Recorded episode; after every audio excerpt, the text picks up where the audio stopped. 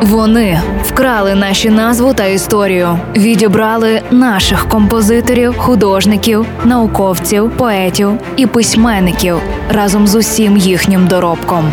Повертаємо нашу музичну спадщину у новому проєкті Вкрадені українські пісні. Слухайте щобудня на радіо Львівська хвиля.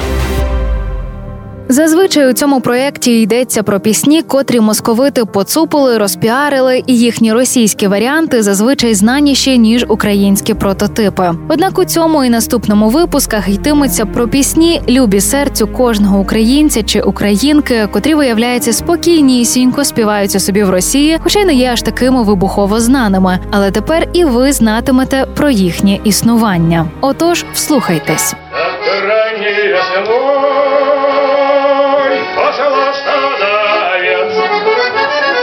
Понишпоривши у відповідній літературі, можна відшукати інформацію, що це так званий жорстокий романс, більше відомий як Катя Пастушка, котрий, що цікаво, у росіян, начебто поцупили цигани. Людоньки, виявляється, цигани у них ще й пісні крадуть. Молодці цигани. Але чому ж оцей жорстокий романс, як дві краплі води, схожий на ось цю українську пісню, авторство якої досі ділять між Богданом Лепким та Іваном Франком? Час рікою пливе,